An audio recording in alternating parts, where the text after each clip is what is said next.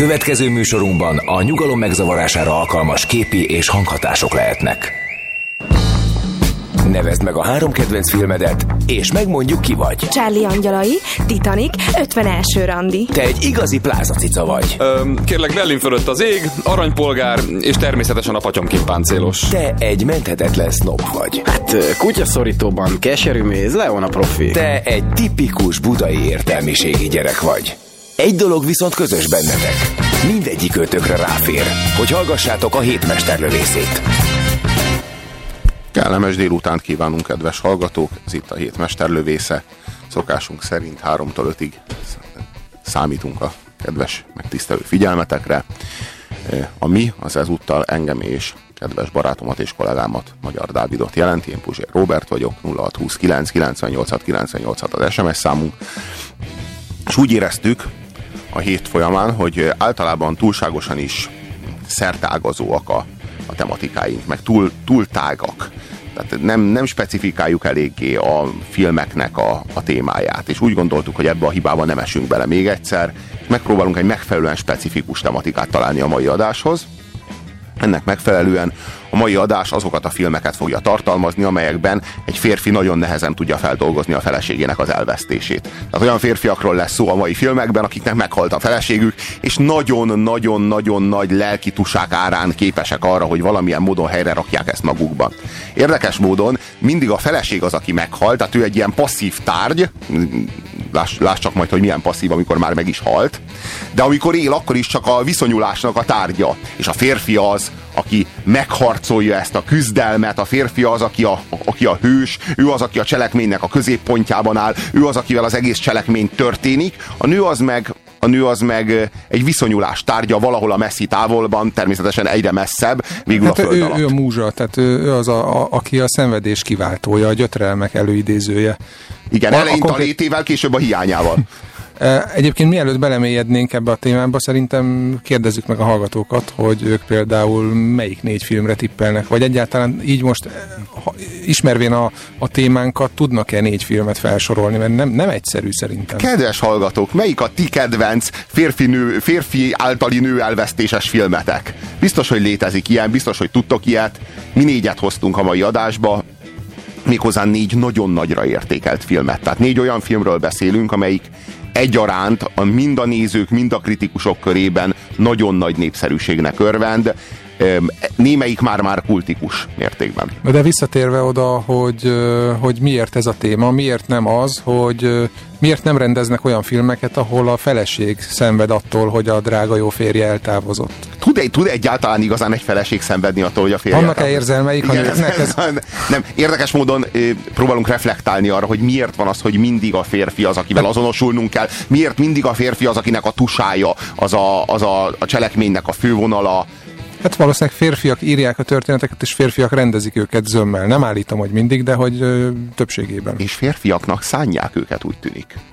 Vagy egy nő akkor is megnézi, ha a férfi szenved, a férfi nem biztos, hogy megnézi, ha a nő szenved. Lehetséges, hogy egy nő jobban tud azonosulni egy férfival, mint egy férfi egy nővel? Előfordulhat. Hisz a nő is ember, a férfi viszont semmiképp sem Az csak nő. egy állat. Hát kaptunk néhány SMS-t. Itt van például a Schmidt története. Fantasztikusak vagytok, minden percét élvezem, nagyszerű műsorotoknak ilyen filmet nem ismerünk. Utolsó tangó Párizsban nagyon jó példa. Schmidt története Az is nagyon, nagyon jó. jó. példa. Ezek eh, remek példák. Aztán írják nekünk, hogy ö, ö, Viharsziget, Totó a hős, Ezt spe- speciál nem láttam. Solaris, a Solaris-t azt sokan írják, Genova, azt nem ismerem, az nem tudom micsoda. Hát van még mit megnéznünk nekünk is, hogyha ebben a témában tovább akarunk művelődni. Szóval kaptunk jóféle tippeket. Élből egy olyan filmmel fogjuk kezdeni a mai adást, amely film a elmúlt évtized, vagy az elmúlt évtizedek legnagyobb filmsikere. Ezt így ki, ki merem jelenteni. És Az ezzel- Avatar? és ezzel semmiféle kockázatot nem vállalok. Az Avatar? Hát én nem látom be, hogy az Avatar lenne, hogy az Avatar az annyira széles körű siker lenne, szerintem az Avatar önmagához képest egy igen nagy bukás. Most így lehet, hogy a cash flow nem ezt mutatja, uh-huh. de azért a kritikai hangoknak mi, a, mi legalábbis ugyanekkora jelentőség, Igen, hát nem ha is még, nagyobb ha, ha még a bombák földjén is lenyomta az Oscárt ö, tekintve, akkor valóban egy nem, nagyon, nem, nagyon rossz film, amit ráadásul egy nő, ráadásul a felesége, ex az elvesztett feleség. Igen, az, elve, az elvesztett feleség rendezett. Ebből is látszik, hogy egy nő mennyivel könnyebben feldolgozza a férje elvesztését, mint egy férfi a feleség elvesztését. Hát a Catherine Bigelownak és a James Cameronnak a sztoriából legalábbis levonhatunk egy ilyen tanulságot, és elég, elég nagy hülyeség, de legalábbis jól hangzik. Megjegyzem, bármilyen tanulságot készek lennénk levonni, ha éppen úgy kellene. Remélem nem lesz szó az Apja Lánya című filmről. Nem. Nem, semmiképpen nem lesz. Az egy ocsmány szemét film. Már volt szó róla, az összes Bruce Willis film ilyen, írja a kedves hallgató. Csillagok háborúja, Darth Vader. Nagyon jó példa, nagyon jó példa. De ez a szörnyű, hogy egy nő haláláért mennyi embernek és hány galaxisnak kell fizetnie. Rabszolgasorral, rengeteg, rengeteg embernek, az, meg különböző egyéb entitásoknak az életével. Tehát tényleg rettenetes. Hát van, aki- van, amikor a nőnek meg sem kell halnia ahhoz, hogy, hogy egy egész bolygó bűnhődjön, mondjuk ott van Eva Brown. Igen, igen. De, ez hogy jön? az- Szerintem, szerintem, szerintem Éva nem egy film. Szerintem, de, szerintem Éva bárkivel felcserélhető volt. Tehát, na, na, nagy hiba lenne, hogyha Hátulról Führernek az, életé, Führernek az életében Éva egy kardinális szerepet kapna, és úgy látnánk ezt a kérdést, hogyha nem Éva lett volna, hanem mondjuk egy Mária vagy egy Klára, akkor bármi másképp alakult volna. Na de akkor áruljuk el lassan, hogy melyik lesz az a film, amiről még a fennmaradó negyed órában beszélünk. Hát ez a film az Eredet című fil- film, ismertebb nevén az Inception, amely a, a Christopher Nolannek a korunk egyik leg, vagy ha nem, inkább úgy fogalmaznék, hogy a legsikeresebb rendezőjének a, a, az, a legutolsó filmje.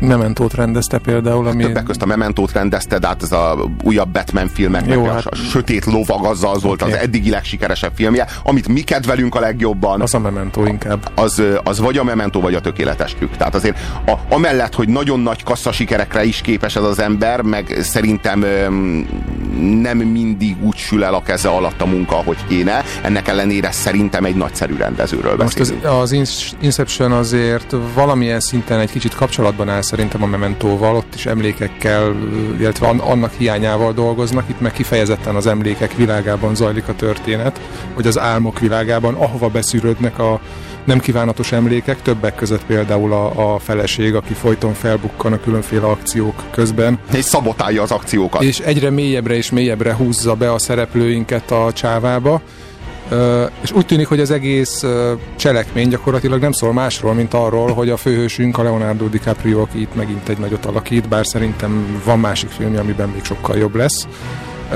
Szóval, hogy itt nem szól másról a történet, mint arról, hogy ő hogyan merül egyre mélyebbre a saját elméjében, és próbálja kibogozni ezt az egész feleség sztorit, hogy ő elvesztette, és nem tudja feldolgozni, és nem tudja elengedni. Ez a magánéleti szála a történetnek, de azért szögezzük le, már itt a kezdet-kezdetén, hogy itt egy kémfilmről van szó, tehát ez egy kém sztori.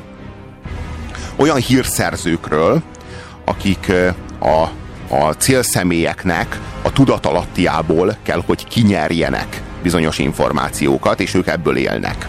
Csak hogy egyszer eljön egy pillanat, amikor kapnak egy ettől eltérő, egy sokkal, de sokkal nehezebb megbízást, ami arról szól, hogy egy gondolat magot kell ezeknek a bizonyos embereknek, vagyis egy, egy bizonyos célszemélynek a tudatalattiában el, elültetni, és hogy ez a gondolat mag majd az éberórákban kicsírázik, és egy döntést fog ihletni, amely döntés a megbízónak a célja, a kifejezett célja, egy vállalatbirodalom felszabdalása. A nagyon-nagyon érdekes ebben a koncepcióban, hogy a tudatalattihoz való hozzáférés az az álmoknak a világa, mégpedig egy vezérelt álom, amely a, amely a behatolók számára egy tudatos álom. Itt mindenki, ebben a világban mindenki álmodik. Az álmoknak ráadásul síkjai, van, síkjai vannak, tehát az álmon belüli álmok és az ál, álmon belüli álmon belüli álmok is ö, hozzáférhetőek és, és, ö, és meghódíthatóak ö, ebben a világban zajlik a cselekmény, és ebben a világban ö, ö, kell megszerezni a kellő információkat, illetve elültetni azokat a azokat a, a, az érzelmi magvakat, amelyek aztán majd az éberórákban kicsiráznak, és bizonyos döntéseket ikletnek majd. Szokták mondani, hogy csak félkőzzel dolgoztatjuk az agyunkat, és ez ébren így is van. De amikor alszunk, az agy szinte bármire képes. Például? Tegyük fel, hogy tervezel egy házat. Tudatosan alkotsz meg minden egyes részletet. De néha mégis úgy érzed, mintha a ház önmagát tervezné, igaz? Igen, mintha én csak felfedezném. Erre mondjuk, hogy megszáll minket az ihlet. Hm.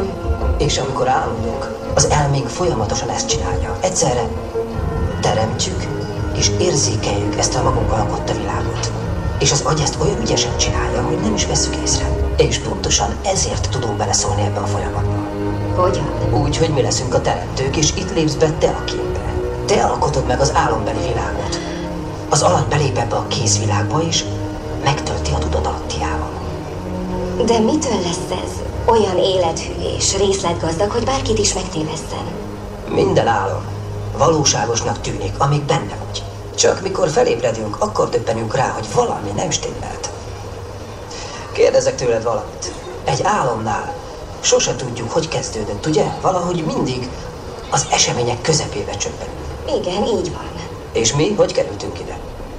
Úgy, hogy átjöttünk a... Gondolkodj csak, Ariadne. Vajon hogy kerültél ide?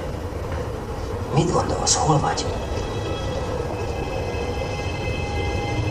Álmodunk. A valóság szintjén mi ketten most egy szobában alszunk. Csoportos álomlátogatás első lecke. Ez a film, ha hiszitek, ha nem, az IMDb 250-es listáján, amely a legnagyobb részvételű internetes szavazás a világon, ötödik helyezett, vagyis az ötödik legjobb filmről beszélünk valaha. Na most egy jó kis filmről beszélünk, és én tényleg nagyra tartom a Christopher nolan is, ezért a rendezéséért, meg ezért a sztoriáért. Szerintem egy nagyon elmés, nagyon komplex, nagyon nagy precizitással megvalósított koncepció, de ez az ötödik hely. Ez egy rossz vicc. Kis túlzás, igen. Hát ez hogyan? Tehát, és nem, nem ez a legjobb helyezése, most már visszacsúszott a negyedik helyről az ötödik helyre. Két hete még ez a film negyedik volt. Le, beelőzte a jó, a rossz és a csúfot a negyedik helyen. Mi, most, mást, mi mást utasított még mondjuk az első tízből maga mögé? Hát a, a Szállakakuk fészkére című filmet maga mögé utasította. Most a, ponyvaregény Schindler listáját 12 dühös ember, de a Sötét Lovak című film is így csak a tizedik, amely szintén Christopher Nolannek a filmje.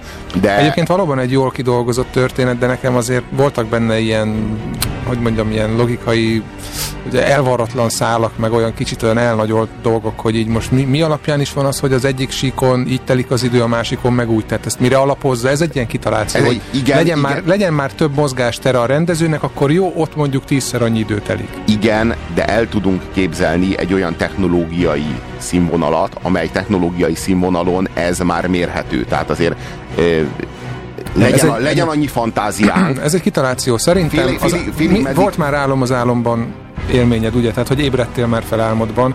Igen. De miért lenne az egyik a másik fölötti vagy alatti szinten? Egyszerűen az van, hogy álmodsz, aztán azt álmodod, hogy fölébredsz, és közben álmodsz. Tehát, hogy így, ez, nem, ez nem két szint, ez ugyanazon a szinten van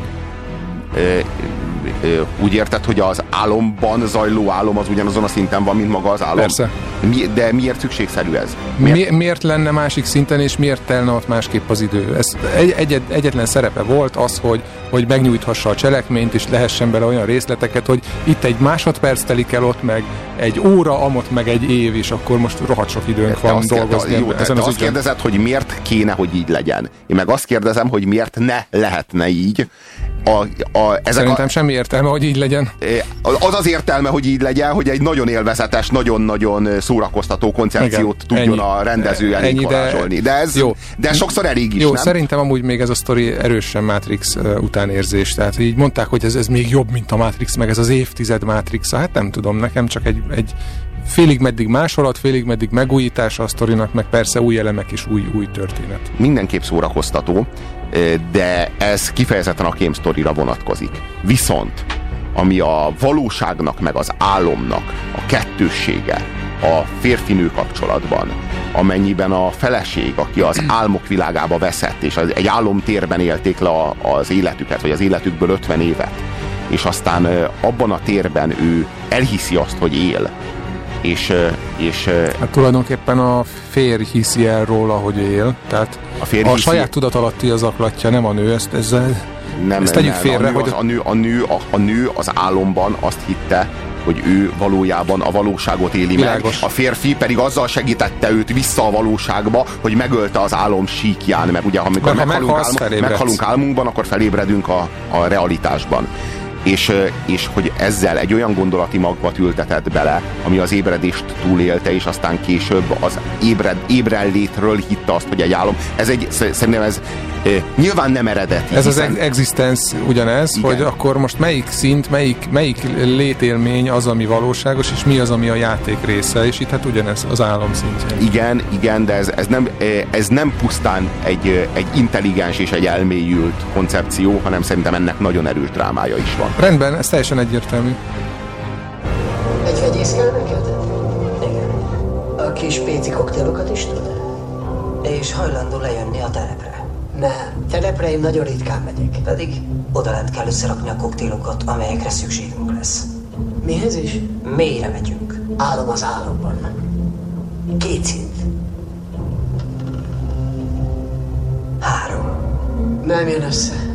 Már egy álom az álomban is túl instabil. De igen, összejöhet. Egy kevéske nyugtatóval. Egy lórugásnyi nyugtatóval. Hány tagú a csapat? Öt. Hat. Csak úgy tudom meg, hogy sikerrel jártak-e. Hogyha lemegyek magukkal. Ilyen munkára nem vihetünk magunkkal turistát, Mr. Saito. Pedig ezúttal kénytelenek lesznek. Feldarabolom apám birodalmát. Ez ugye bár egy olyan gondolat, amit a tudatos Robert élből elutasítana. Ezért kell mélyen a tudat alattiába plántálnunk. Mely utóbbiban a mozgatórugók az érzelmek, igaz? Nem az érvek. Tehát le kell fordítanunk a gondolatot valamilyen érzelmi anyaggá. Hogy csináljunk egy üzleti elképzelésből érzelmet? Pontosan ezt kell kitalálnunk. Annyit minden esetre tudunk, hogy Robertnek feszült a kapcsolata az apjával. Hát dolgozzunk ezzel. Sugaljuk neki, hogy úgy tud bosszút állni az öregen, ha szétveri a cégbirodalmát. Nem jó, mert a pozitív érzelmek mindig überelik a negatívakat. Az ember lelke vágyik a kibékülésre, a katarzisra. Azt kell elérnünk, hogy Robert Fisher pozitívan élje meg ezt az egészet. Jó, mit szólsz ehhez? Az én jó apám belátta, hogy a saját utamon kell járnom, nem pedig az ő nyomdokában. Talán jó? Talán. Egy talánnál azért több kellene. Ó, egy konstruktív hozzászólás. Bocs, hogy igénylek némi specifikálást. Speci mint? Specifikálást. Az incepcióban a helyzet a specifikus. Ha bementünk az agyba, azzal kell dolgoznunk, amit ott találunk. A felső szinten feltárjuk a kapcsolatát az apjával. Azt mondjuk, nem áll szándékomban apám nyomdokában itt. Egy szinten lejjebb azt adjuk be neki, önállóan szeretnénk valami nagyot alkotni, ennyi. Aztán a legalsó szinten majd elővesszük a nagy ágyút. És apám se akarja, hogy kövessen. Így van. Három szint mélyen, kártyavárként dől össze minden, már a legkisebb zavartól is. Nyugtató. Az a megoldás. Három álomréteget is lehet stabilizálni, csak adni kell a koktélhoz egy nagyon erős nyugtatót. Kaptunk SMS-eket. Azt írja a kedves hallgató, az eredet azért populáris, mert átlagemberek a film által okosabbnak érzik magukat, írja Levi. Lehetséges, de akkor a Matrix is azért volt populáris, az Existence meg azért nem. Tehát nehéz ezt így... Szerintem az van, hogy vannak, van, van ilyen korszellem, vagy van valami gondolat vagy élmény, ami foglalkoztatja az embereket, a tömegeket, és, és a Matrix például pont ilyen volt, amikor így, így kezd az emberekben kicsirázni valami, de még nem tudják megfogalmazni, meg értelmezni, és valaki csinál egy ilyen filmet, és rohadt sokan mondták, amikor a Matrix kijött, hogy pont ezen a sztorin törtem a fejem, pont ugyanezt akartam megcsinálni, amikor megfelelő időben robban. Ha ez pár évvel korábban jön, akkor azt mondják, hogy ő, hülyeség ez az egész, mi, micsoda, már. Pár évvel később meg már megcsinálta Igen, akkor meg, a, meg pár évvel később azt mondják, hogy jaj, hát mert lerágott csont, most ez evidensek ezek a dolgok, most miről beszél a rendező. Jókor kell jönni egy jó gondolattal, és szerintem ez ugyanaz, hogy most foglalkoztatja az embereket ez, hogy, hogy a tudatosság, meg a valóság, meg, meg illúzió, meg májá, meg mit tudom én, ez mondjuk örök téma. de ez az ötödik hely az IMDb-n, ez feldolgozhatatlan. Tehát, hogy az a legszörnyűbb, hogy és ráadásul valami két hétre rá a bemutatóra rá már ott volt 237 ezer ember az IMDb-nél szavazott, és természetesen tízes, és tízes, és tízes, mert ha tetszett a film, ha jó a film, akkor egyből tízest kell nyomni. Tehát nincsenek közte osztályzatok. Hát igen, ez- ez a- tetszett, a- annak, hogy tetszett, annak a mértékegysége a 10 pont. 10 pont. A 10 populáris, populáris filmek azok ilyenek? Tehát ott nem, nem az, hogy hm, az egy a nyolc és feles, hanem Aj, így sutyók az, em, sutyók az emberek, szörnyű. Az a baj, hogy túl sok embernek van internet hozzáférése ma már. Hát egyre többnek lesz, ne aggódj. És, és, de nem, ez, ez, ez oda vezet, hogy, hogy a, az Eredet című tök jó kis akciódús kémfilm, az a meg bemutatóját kö, követő száz- második héten beelőzi a jó, a rossz és Az- a csúf című filmet, vezet- ami, és ráadás, ráadásul százezer emberrel több szavazott rá. Tehát a jó, a rossz és a csúf című filmet, amely 50 éve gyűjtögeti a szavazatokat, és 50 év alatt jutott el oda, ahova két hét alatt kész letolják a francba. Jó, lehet hogy, le fog, lehet, hogy ezért fog lecsökkenni az Inception, mert a következő másfél évben már nem fognak rá szavazni, mert ezek a filmek eltűnnek a sülyeztőben. Az egyik, a másik az, hogy kb. 100 helyjel van előrébb, mint ahol kéne lennie. A harmadik pedig az, hogy amit te most kritizálsz, hogy tömegek szavaztak rá, több százezer ember, ez az általános választójog ilyen. Tehát, hogy így ilyenkor van az, hogy egyszerű üzenetek mennek hát a választáskor, hogy jövőre ingyen lesz a sör, mindjárt nyert a pártod, ennyi. Ja, ja, ja. Csak az a baj, amikor végül aztán ingyen is lesz a sör, mert a- valami kis karizmátlan politikus féle, milyen megyesi féle, az úgy gondolja, hogy hú, hát most már megígértem, most már ingyen hogy legyen a sör, aztán csődbe viszi az egész országot, Tehát mert ő mégse- megígérte. tehát De a lényeg, lesz hogy ő jól aludjon, ne legyenek álmai, meg álomban álmai, meg álomban álomban álmai, az a lényeg. Tehát akkor, akkor a felesége jól legyen. Egész országnak legyen rémálma.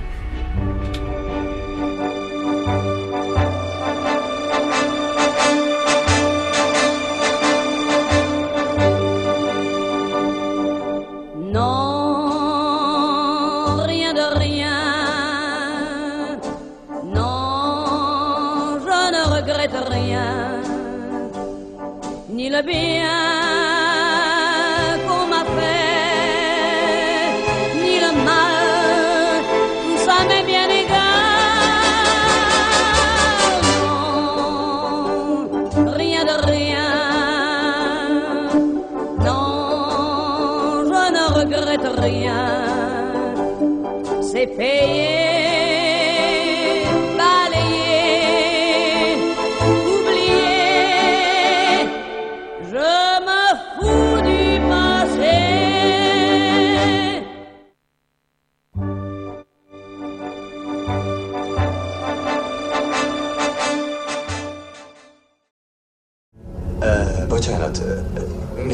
Mit is mondott ki ön? Rod Green, marketinges. De tudjuk, hogy ez nem igaz. Valójában Mr. Charles vagyok. Gondolom felismert, uram. Én vezetem az itteni testőrségét. Testőrség. Az jár a szobához. Nem, uram. A feladatunk a személyi védelem egy egészen különleges módja. A tudatalatti védelem. Úgy érti álombeli? Ránk küldtek egy extraktort. De mi megvédjük önt. Minden jel arra utal, hogy valaki be akar hatolni az álmain keresztül, az elméjébe. Tudnia kell, hogy veszélyben van. A támadók itt vannak. Érzi? Önt kiképezték erre a helyzetre, uram. Jelzésértékű a furcsa idő és a gravitáció ingadozása.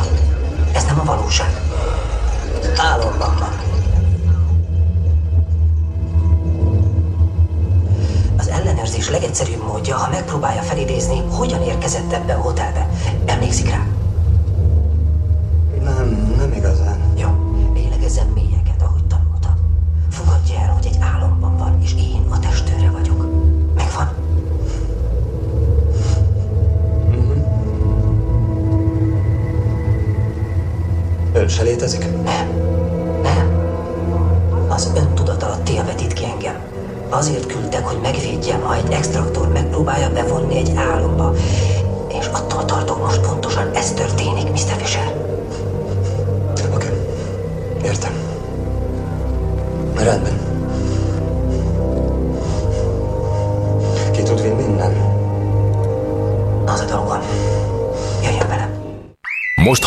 műsorunkban a nyugalom megzavarására alkalmas képi és hanghatások lehetnek.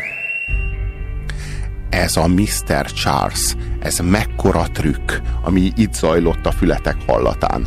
A, arról van szó, hogy az ügynök a második álomszinten beavatja a, a célszemélyt abba, hogy ő most álmodik, és saját magát, aki pedig egy, ebben az esetben nem is hírszerző, inkább úgy fogalmaznék, hogy egy terrorista, akit beeresztettek az ő tudatalattiába, előadja neki, hogy ő a testőrségének a tagja, és most segít neki megvédeni őt a behatolóktól, és ennek révén leviszi egy még mélyebb szintre, hogy egy még, még sokkal súlyosabb, még, még mélyebb bevésést érhessen el. Jó, hát ez, ez, ez egy, egy, egy, egyébként nagyon, tehát hogy mondjam, nagyon elmés, nagyon elmés fordulatok vannak ebben a filmben, lépten nyomon. Nagyon jó, mindenképpen, de nem az ötödik legjobb a hát, valaha. Hát, na, hát nagyon nem az ötödik legjobb nagyon nem az ötödik legjobb. Akár csak, ahogy a Toy Story 3D, ahogy írja is valamelyik uh, SMS uh, írónk, hogy az pedig a 21. legjobb az IMDb. És az milyen, hogy az IMDb-n minden idők legjobb animációs filmje az Toy, Toy Story 3D. A Toy Story 3D a 21. legjobb film valaha, a legjobb animációs film, és a 21. legjobb film valaha megelőzte a Volt egyszer egy vadnyugatot, megelőzte a Pszichót, megelőzte a hetediket, a Matrixot, nem, ez, ez kacagtató, de tényleg arról van, arról lehet szó, hogy, hogy a nagy stúdiók most már a marketing költségvetésükbe bekalkulálják azt is, hogy, hogy jó, akkor költünk 5 millió dollárt reklámra a tévében, rádióban, interneten, és akkor költünk arra is egy, egy, egy marketing ügynökségnél további 1 milliót, hogy azok létrehozzanak 100 ezer regisztrált felhasználót az IMDb-n, és egyesével bekattingassák tízesnek a filmünket, és így ugorjon előre 50 helyet. Hogy erre a nagy stúdiók szerintem pénzt költenek. Ebben biztos vagyok. És ilyen, Miért hagynák ki? Ilyen bérdroidok ülnek gépek előtt, és az is lehet, hogy, és az is lehet, hogy lehet rá skriptet írni, véletlenszerűen generál felhasználó neveket, cserélgeti az IP címeket, és nyomta, nyomja a tízes pontokat. Tehát, hogy miért hagynák ki ezt a lehetőséget, amikor ez könnyen megoldható? Hát így válik az IMDB végkép érdektelenni, vagyis az IMDB Index intézménye. Ugye az IMDB egy csomó érdekes és hasznos adatot is tartalmaz, valamivel többet, mint a port.hu, tehát nyilván érdekes lesz, meg nyilván informatív lesz a jövőben is, de éppen az IMDB Index az volt az az értékmérő, amely felmérte a közvéleményt, hát akkor ezt is bebuktuk. Ez szerint... Hát úgy tűnik, hogy oda is behatoltak ezek az ügynökök, akik így gondolatcsírákat ültetnek el az agyunkban aljább, aljább kell ereszkedni egy álomszinttel, ahol a eredet című film ott van, ahol körülbelül a helye van, 235. legjobb film valaha. Jó, és, és a... ezzel még mindig nem mondtuk azt, hogy ez ne lenne egy jó ne. film, hiszen 235. legjobb film a világon, az egy, az egy igen jó film, az egy rangos helyezés. Nagyon-nagyon hosszú ideig tudnánk írni azt a listát, ahol egyszer csak azt éreznénk, hogy na most ide kell a, a, az Inception-be. Hát a százban nincs benne. Na. Belefér, na. Velem lehet alkudni, a századiknak befér. Szóval az Inception című film szerintem a tízes skálán egy nyolcas. Igen. Igen. Úgyhogy egy igen jó filmről beszélünk, tehát tényleg a 8-as, a 8-as nem kell magyarázni, és a 8-as miatt egy rendezőnek nem kell exkuzálni. A 8-as film az, bár én tudnék 8-as filmeket csak úgy rendezni. Ez egy nagyon jó kis film. Tényleg nézzétek meg az inception mert jó, és utána menjetek föl az IMDb-re, és szavazatok egy 8-assal, ha jó az ízlésetek, és akkor helyére fog kerülni az a film, amely jelenleg 9 pontot ér az IMDb-n. Húzzuk egy kicsit lejjebb, ne, ne drámaian, de csak úgy, úgy hogy csak találja a meg a helyét. Találja meg a helyét a világban, hogy mindennek érdemes. Na hát ennyit az Inceptionről. A következő film, amiről beszélni fogunk, az pedig a Solaris című méltán népszerű Tarkovsky film, ami egy kétrészes filmdráma, science fiction dráma. Ennél drámai sci vagy fantasztikusabb dráma nem nagyon van. Egyrészt érzelmi húrokat is penget, másrészt intellektuális és, és tudományos fantasztikus. És mindezt a kor színvonalán már csak azért is érdemes megnézni, hogyha az ember nem is érti, hogy miről szól, meg hosszúnak találja a két és fél órát, de azért jókat lehet röhögni az tudom én, a főhősünk IFA sofőr pólóján, meg ugye az egyéb berendezéseken, amikkel próbálták imitálni a, az űrkorszakot, a fekete-fehér lekerekített sarkú tévéképernyőkkel, de az tény, hogy nem erről szól ez a film, hogy, hogy milyen látvány, mint ahogy nagyon várták egyes Tarkovsky rajongók a, a Solarisnak a az adaptációját, amit az amerikaiak csináltak meg jó sok-sok-sok-sok hollywoodi dollárból, hogy jaj, az majd milyen jó lesz, hogyha ugyanezt a sztorit végre úgy csinálják meg, hogy temérdek pénz is kerül mögé, mert akkor ez a fantasztikus történet fantasztikus látványjal fog párosulni.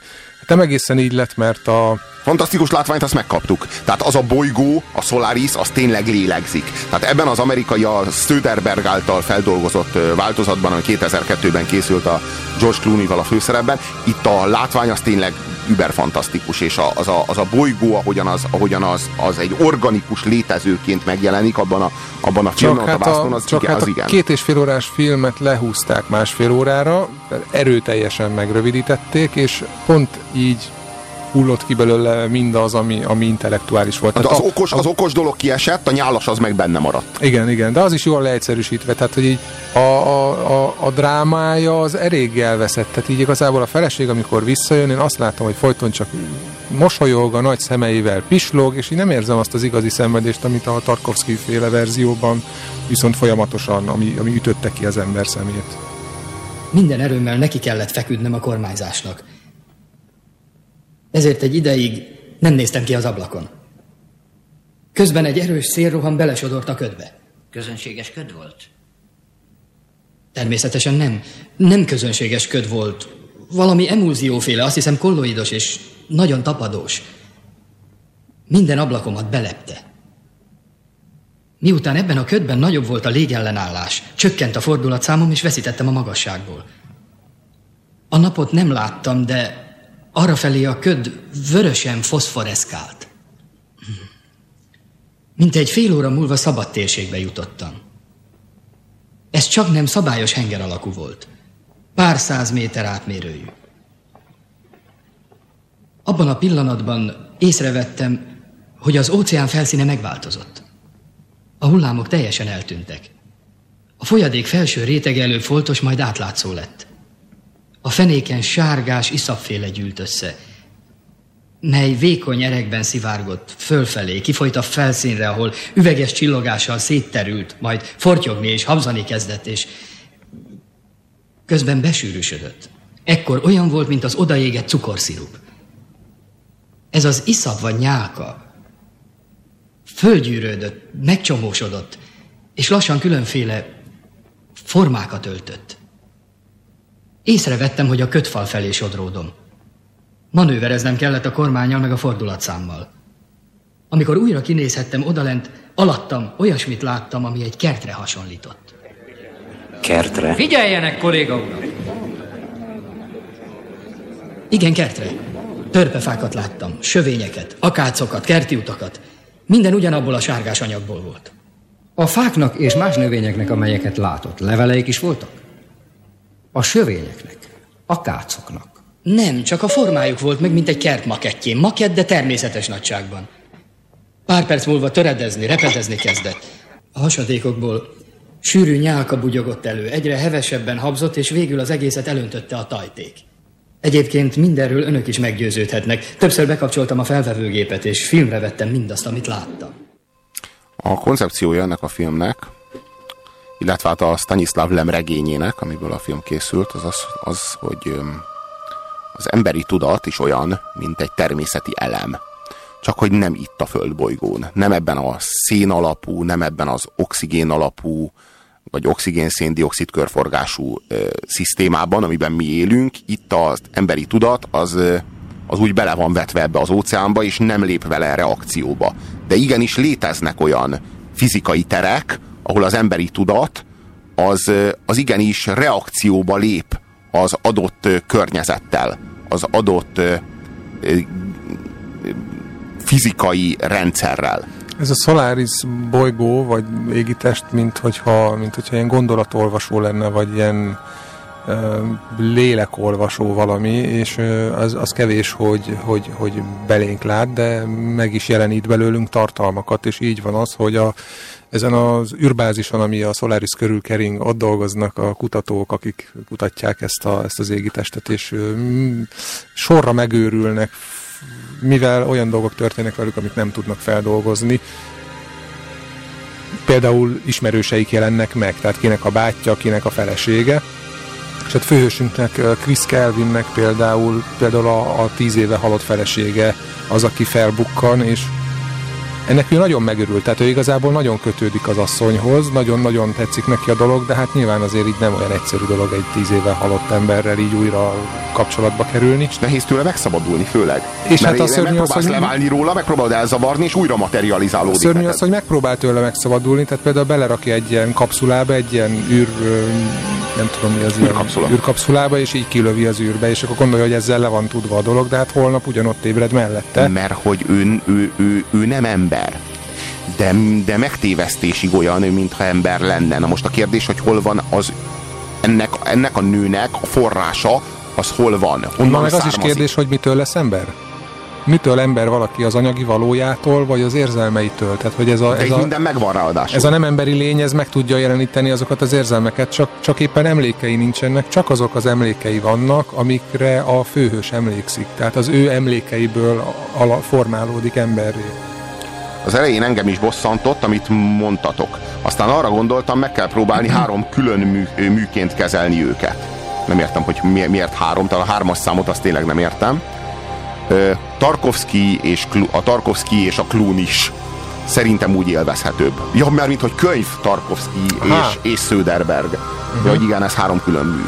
Hát igen, nyilván a Tarkovsky az, az a maga súlyával nagyon agyon nyomja, nem feltétlenül csak a, a Söderberg féle változatot, hanem akár az eredeti Szerintem regényt is. Más, más igényekkel születtek, tehát az ember olvas, az, az teljesen más, mint a filmet néz, és, a, és más, hogyha a hollywoodi filmet néz. Tehát Az- mindet a helyén kell kezelni. Stanislav Lemlőről azt kell tudni, hogy ő, ő miután megnézte a Tarkovsky féle változatot, kitért a hitéből, és, és föl volt háborodva, és örjöngött, hogy ezt a szemetet hogy lehetett az ő regényéből legyártani, hogy ez, ez, ez mocsok, és hogy ez, ez soha nem lett volna szabad megtörténni. Látnia kellett volna George Clooney-s verziót. É, a, a, azt már meg sem volt hajlandó nézni. Tehát az kö- közölte, hogy a, hogy a, hogy a Söderberg féle, féle változatot nem hajlandó megnézni. Nagyon helyes. És azt nem is látta, azt máig nem látta, de még- mégis érdekes, hogy a Tarkovsky-nak a filmje mennyivel nagyobb hatású, mennyivel nagyobb klasszikus, mint a Lemnek a regénye. Mm.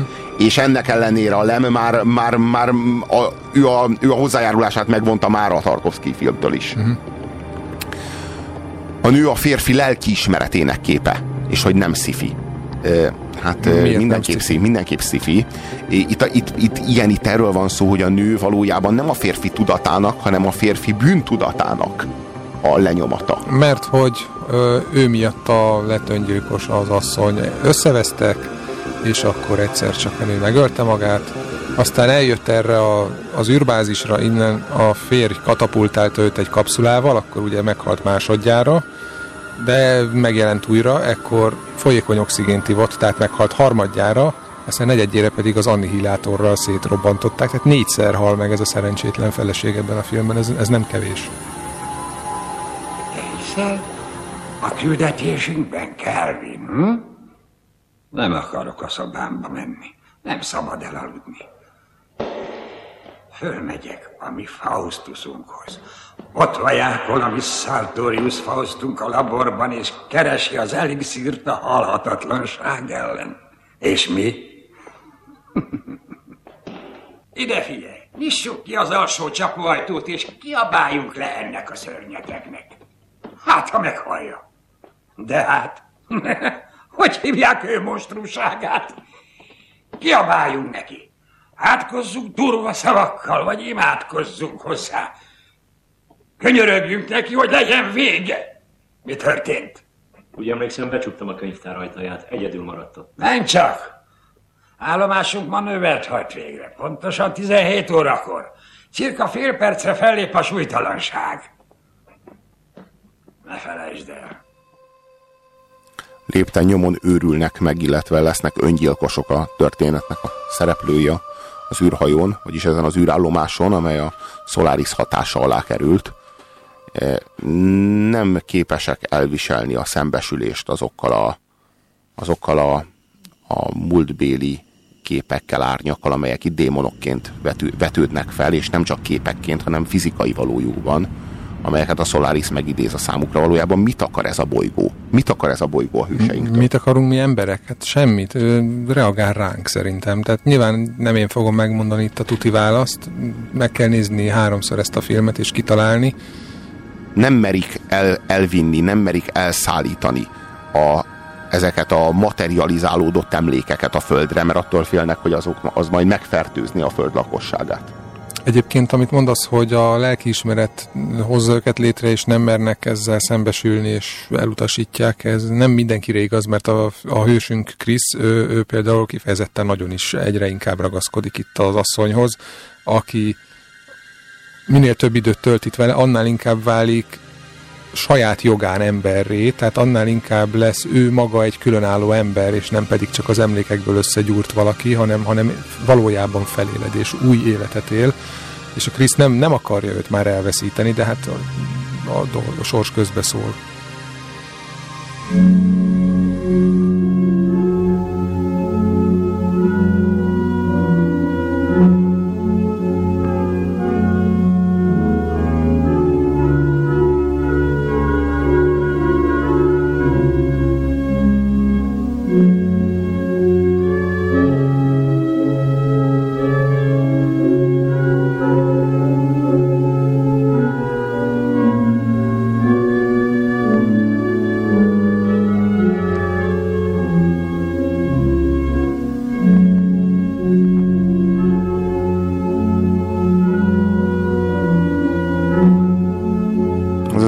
1972-es Tarkovsky filmnek a zenéjét halljátok. A koncepció lényege, a, amely a cselekmény fordulataihoz vezet, hogy ez a plazma óceán, amelyet az iménti is bejátszóban a hősünk leírt, ez, ez képes arra, hogy, hogy, hogy materializáljon a mi számunkra olyan személyeket, amely személyek a lényünknek a fókuszában vannak. Tulajdonképpen ő meg, akar, meg akar fejteni minket. Tehát, vagy ki akar minket egészíteni.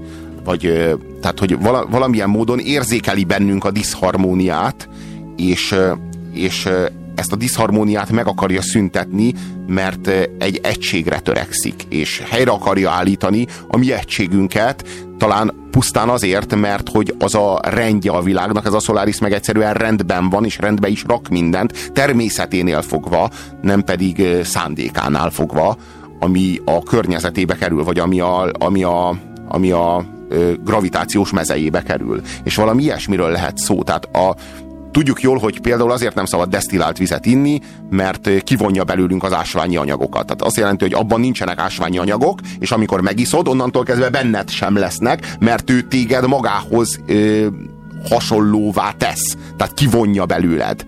Na valami ilyesmi történik fordított előjellel a Solaris közelében. Tehát a, ez, a, ez a tökéletesség, ez minket minnyájunkat önmagához hasonlít. Azt is lehet mondani, hogy a Solaris az az, az, az örök élet. Mert a film végén gyakorlatilag a Krisz valami hasonlóra ébredhet rá, hogy, hogy igazából ő neki az lesz a jó, ha a Solaris közelében maradt. Tehát ő nem akar visszamenni a Földre, ahol egy üres élet várna rá, egy üres és véges élet, hanem a Solaris az, az őt örökké boldoggá teheti akár.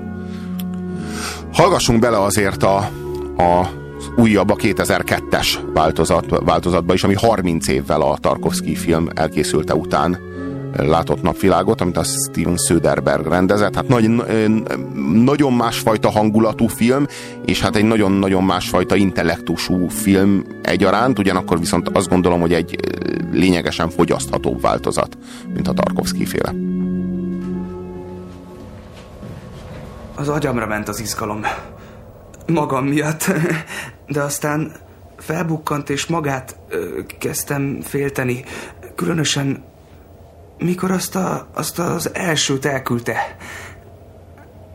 Ettől persze eléggé kiborult, de nem csoda, hogy így lerombozódott. Ő soha semmit nem tudhat meg. Soha. Világos? Vajon teherbe eshetnek? Hová megy? Nem bírom tovább. Tessék? Szólhattál volna. Az se számított volna. Tényleg? Krisz, muszáj volt. Nem tehettem más, te is tudtad. Nem sejtettem, hogy így fogadod. Figyelj, figyelj ide. baj? Nem tudtam, hogy akarod. Miért akarnám? Miért akarnék gyereket? Miért is akarnék bármit, amitől élet lenne ebben a házban? Ne, ne, Krisz, ne, ne, Elég, ne! elég, elég, Ne! elég, elég! Krisz, ezt nem érted. Figyelj, valamit legyen. meg kell értened. Nem tudtam, mit érzel. Elég. Nem tudok nélküled élni. Akkor nem élsz? Nem is élsz tovább? Tényleg, Krisz, Akkor nem ne! éled túl? Hagyja! Erre el!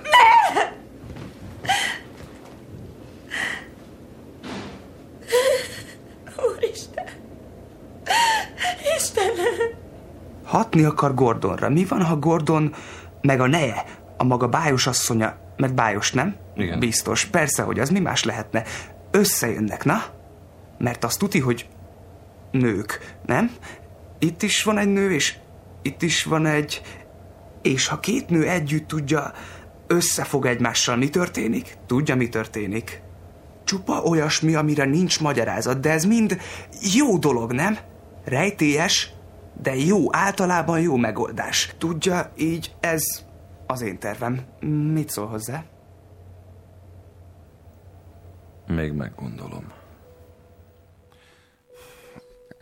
Ez a mi hősünk ez azért ilyen rettentő bűntudatos, mert a feleségének volt egy abortusza annak idején, és hát nem reagált túl jól rá, bár nem tudom, hogy én hogy reagálnék, hogyha a feleségem elvetetni a közös gyerekünket, anélkül, hogy velem megbeszéli, minden esetre nagyon indulatosan reagált, és ott hagyta őt, és a nő ezért öngyilkos lett, és aztán ő magát okolja ezért, és hát ennek nyomán... És úgy tűnik, hogy joggal egyébként. Hát igen, igen, úgy tűnik, hogy Úgyhogy figyeljetek oda, hogy ha az asszony egyszer csak előáll, hogy de, de drágám, elvetettem a gyereket, akkor hogy ezt hogyan Ne reagáljátok veszek, ne veszek egyé, mert az lesz a vége, hogy újra materializálódik, és négyszer kell megölnöd, mire vége lesz. Simogasd meg a buksiját, és mondd, hogy semmi gond, csinálunk másikat. Ö, Az az igazság, hogy az a, az a, az a figura, aki a Giberient játsza, ugye? Ö, nem, a Snow-t. Igen, igen, a Snow-t. Az a, az a, az a figura, az a, ebben a Söderberg féle Solarisban, ez a nagyon zakkant figura, akit hallhattatok beszélni, hogyha nem értettetek belőle semmit, akkor nagyszerű.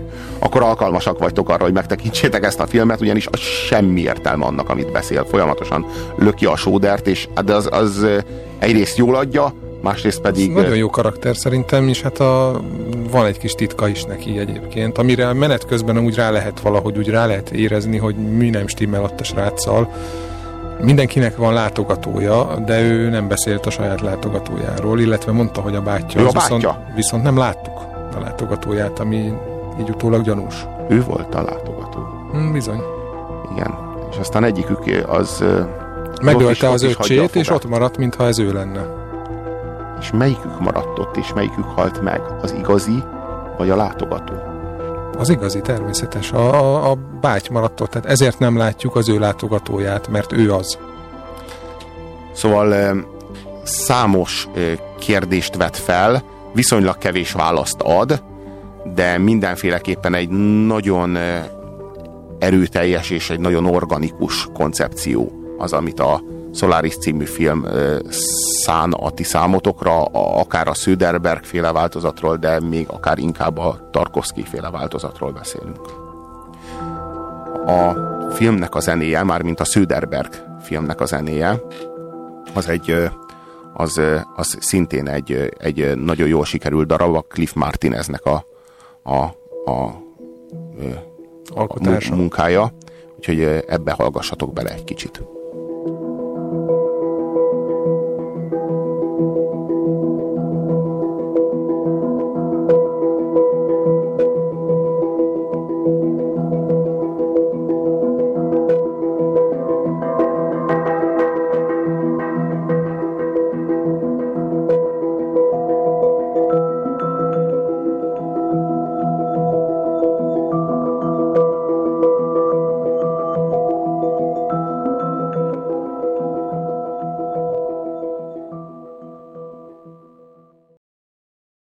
Most hallható műsorunkban a nyugalom megzavarására alkalmas képi és hanghatások lehetnek. DXQ kapcsolat 2. 1. Adásban vagy. És ez még mindig a hétmester lövésze a Rádiókafén Pusér Robertel és mai beszélgetőtársával. Magyar Dáviddal. 0629 98 98 az SMS számunk, erre várjuk az üzeneteiteket, kaptunk is egy csomót. Túl sok embernek van internete? Robi, te komolyabb diktátor lennél, mint Donald Sutherland abban a filmben, aminek egyébként megmondhatnád a címét. Uh, én például nem tudom, de nekem az utolsó skót kire jutott eszembe, amiben nem Donald Sutherland játszik, hanem és Forrest én le, Whitaker. és abban én lennék az utolsó skót Egyébként király. hasonlítasz Forrest Whitakerre, csak fehérebb vagy. Na hát, amiről te beszélsz, az a, az a, ö, a Na? az a Én nem beszélek semmiről, nem, én, nem. én hallgatlak. Na jó, akkor majd csak átgondolom. Én nem, de nem is, nem is neked magyarázom. É, Ja, ja, értened, Sutherland. kéne, értened kéne, kedves hallgató, a finom iróniát. Azt írja, volna, akire csak ránéznél és beosztályoznád, mi jár neki könyv, újság, rádió, tévé, internet. Jó, Jó, de nyugi, benne nyugi tényleg el. van egy, egy diktátor, tehát hogy ezt, ezt azért ismerjük el, ha már egy ilyen kis pszichoanalitikus fél órába belecsúsztunk, vagy öt percbe, hogy igen. Egyetlen, egyetlen szerencsém, hogy soha életemben nem próbáltam senkinek megmondani, hogy így kapcsolja ki az internetét, vagy hogy egyáltalán nem próbáltam olyan pozícióba kerülni, hogy bárkiét kikapcsoljam. Sajnos az az igazság, hogy ezek, ezek tehát hogy mondjam, az internet is egy ideig jelentett valamit. Bizonyos nem, szerintem az van, hogy az IMDB az olyan, hogy eddig nagyjából egész jól lefette azt, hogy körülbelül mi, mi számít jó filmnek, és most elárasztják a, a tömegek, és, és felfedezték maguknak, és egy, majd lesz másik ö, olyan fórum, ahol az ember hiteles információt tanál, talál, vagy olyat, ami, ami neki jobban megfelel az ő szájízének. Tehát, hogy a világ sokszínű, sok embernek tetszik az Inception, többnek meg tetszik mondjuk a Wim Wenders életmű. Nos, kedves hallgató, te a Vakok földjén című filmről beszéltél. Olyan abban- szerencsém van, hogy nem akadtál fenn ezen a Wim Wenders mert éppen örültél, hogy megtaláltad a vakok földjén. Igen, eszembe jutott a Vakok földjén.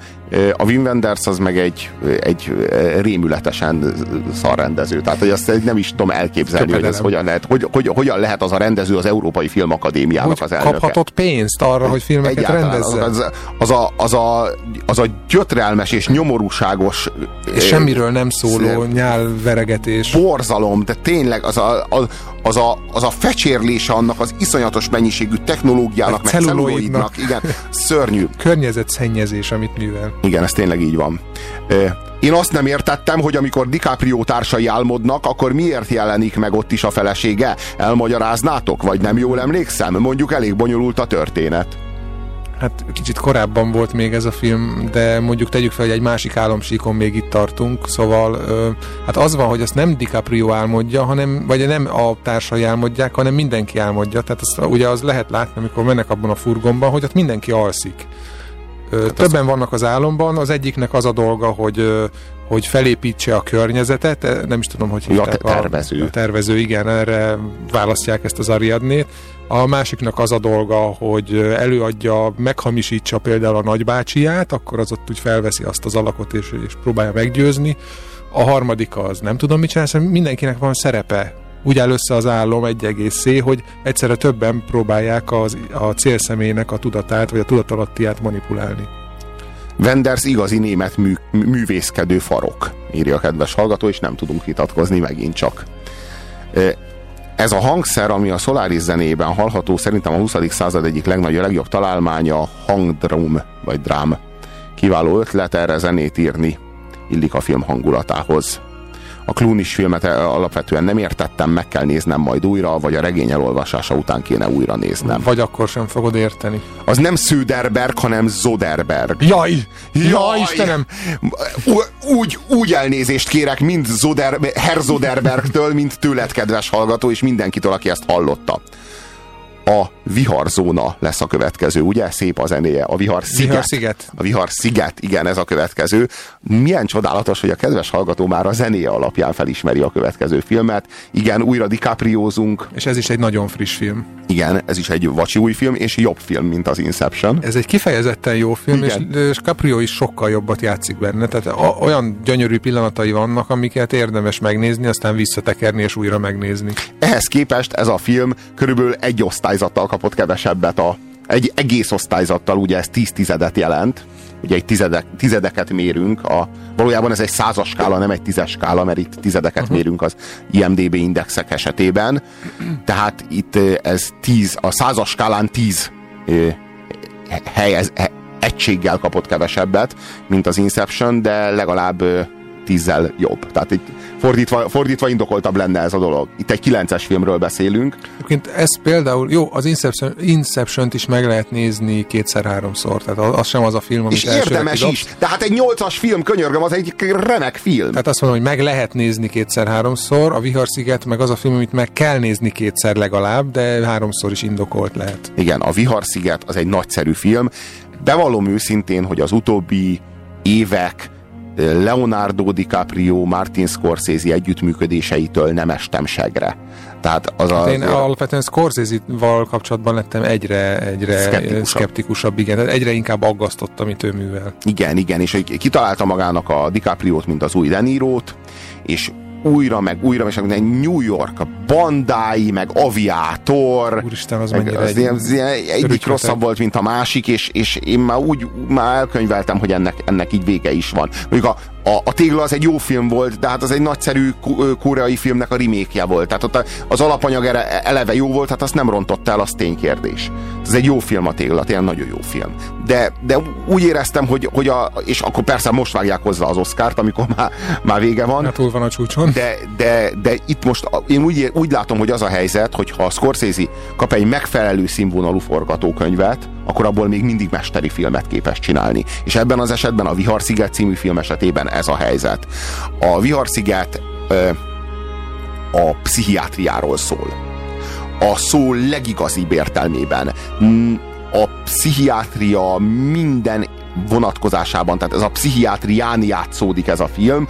A szó legigazibb értelmében, amennyire ebbe bele tudtok gondolni, amennyire mélyen ezt föl tudjátok fogni és értelmezni tudjátok, hogy mit jelent valami a pszichiátrián. A Amerika 1954-ben tele a háború ö, utáni sokkal, tele, tele elfolytással, frusztrációval, és a kommunisták elleni kőkemény ö, harccal és küzdelemmel, ami, ami megfelelően hiszterikus és paranoid volt, és, és ebben a légkörben kezdődik egy nyomozás egy, egy, egy nagyon gondosan őrzött pszichiátrián, ahol olyan szörnyen veszélyes bűnözőket őriznek, akik, akiket nem lehet börtönbe zárni, mert, mert nem, nem, nem uraik a tetteiknek, tehát igazából elmebetegek.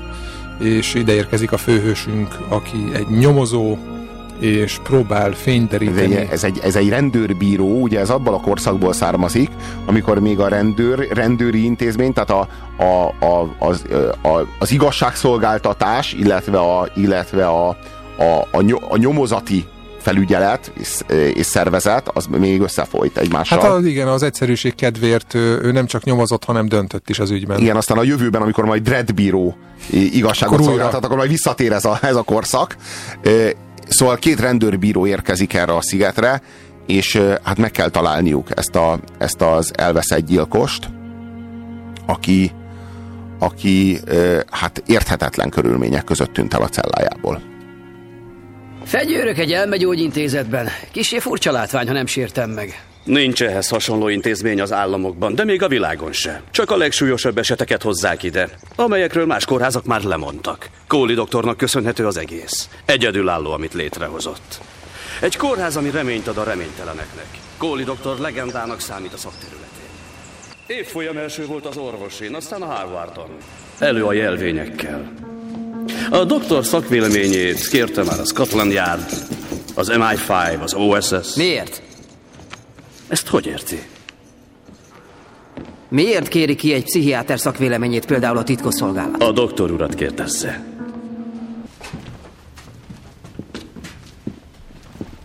Rendőrbíró úr?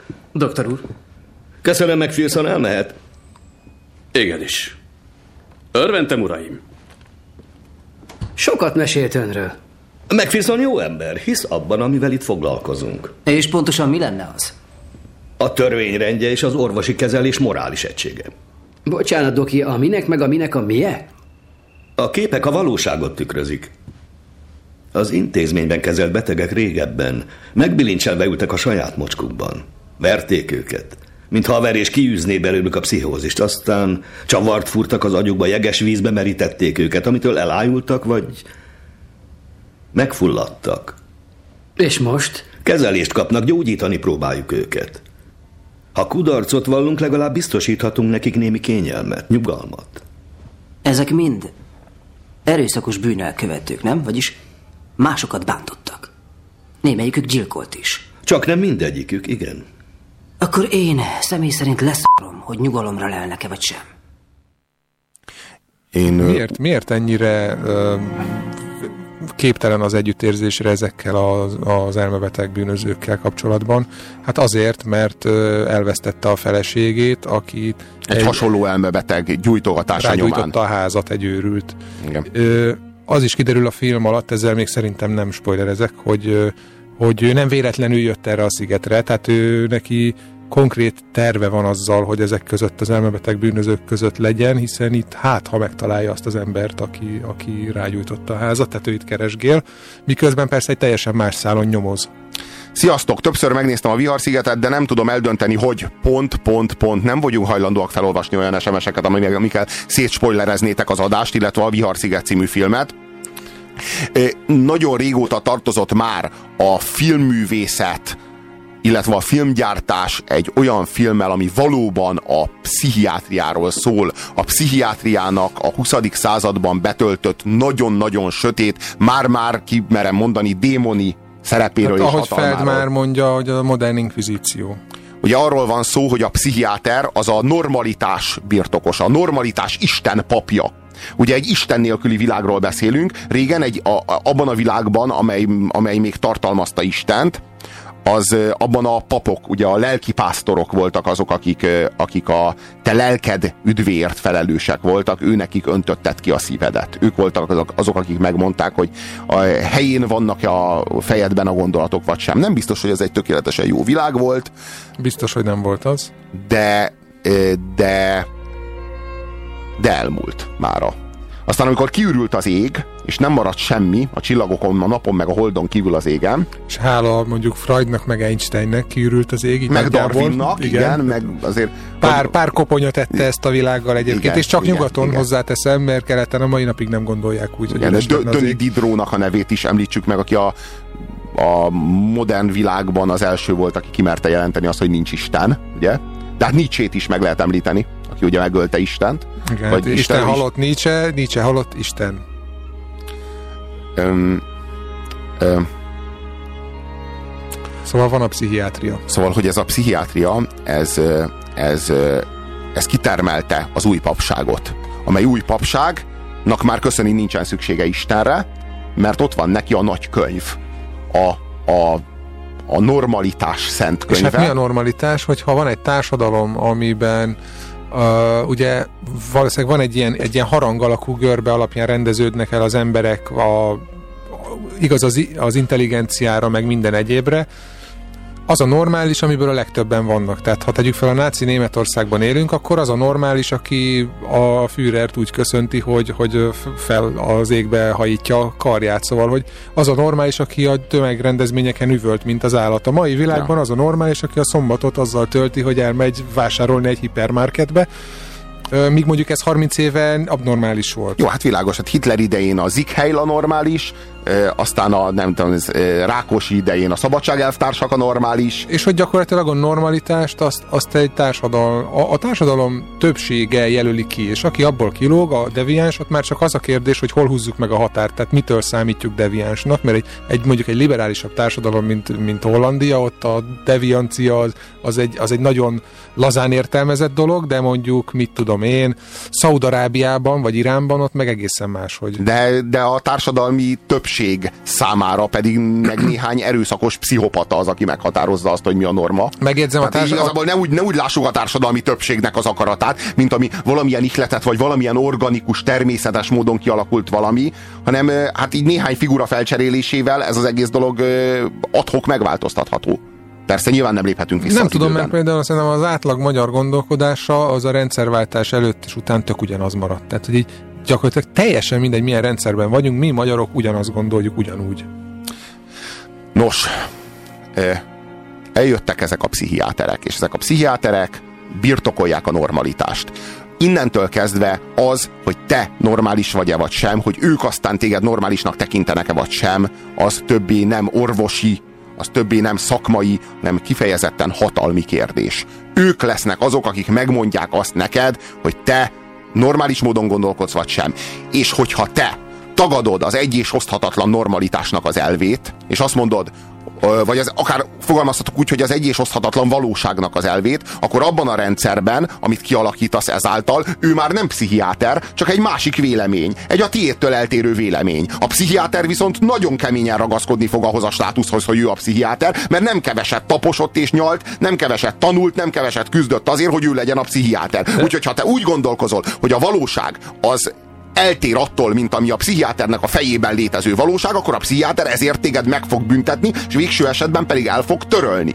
Hát vagy legalábbis nyálcsorgató zombivá, zombivá tesz, és onnantól kezdve teljesen mindegy, hogy mit gondolsz, mert már mondani nem fogod tudni, tehát már nem lósz ki a sorból. Egyébként ebben a, a filmben el is hangzik, hogy hogyha egyszer valakire rásütik, hogy őrült, tehát ha egyszer kap egy, egy papírt egy pecséttel, hogy bolond, akkor onnantól neki mindegy. Akár mit fog mondani, az, az, azt az emberek is úgy fogják értelmezni, hogy ő őrült. Tehát ha, ha védi magát, hogy nem, nem, én normális vagyok, akkor is azt mondják, hogy ez egy őrült. Ha meg bevallja, hogy őrült, akkor pláne.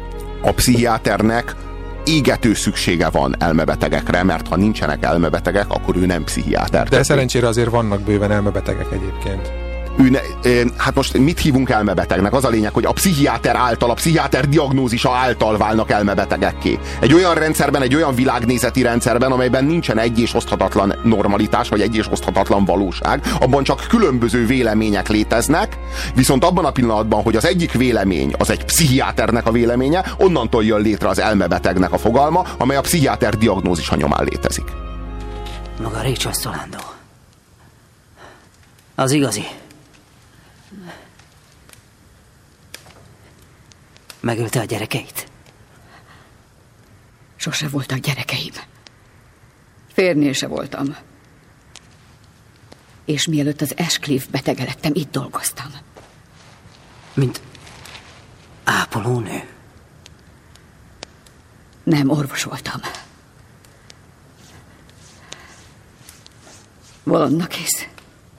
Nem.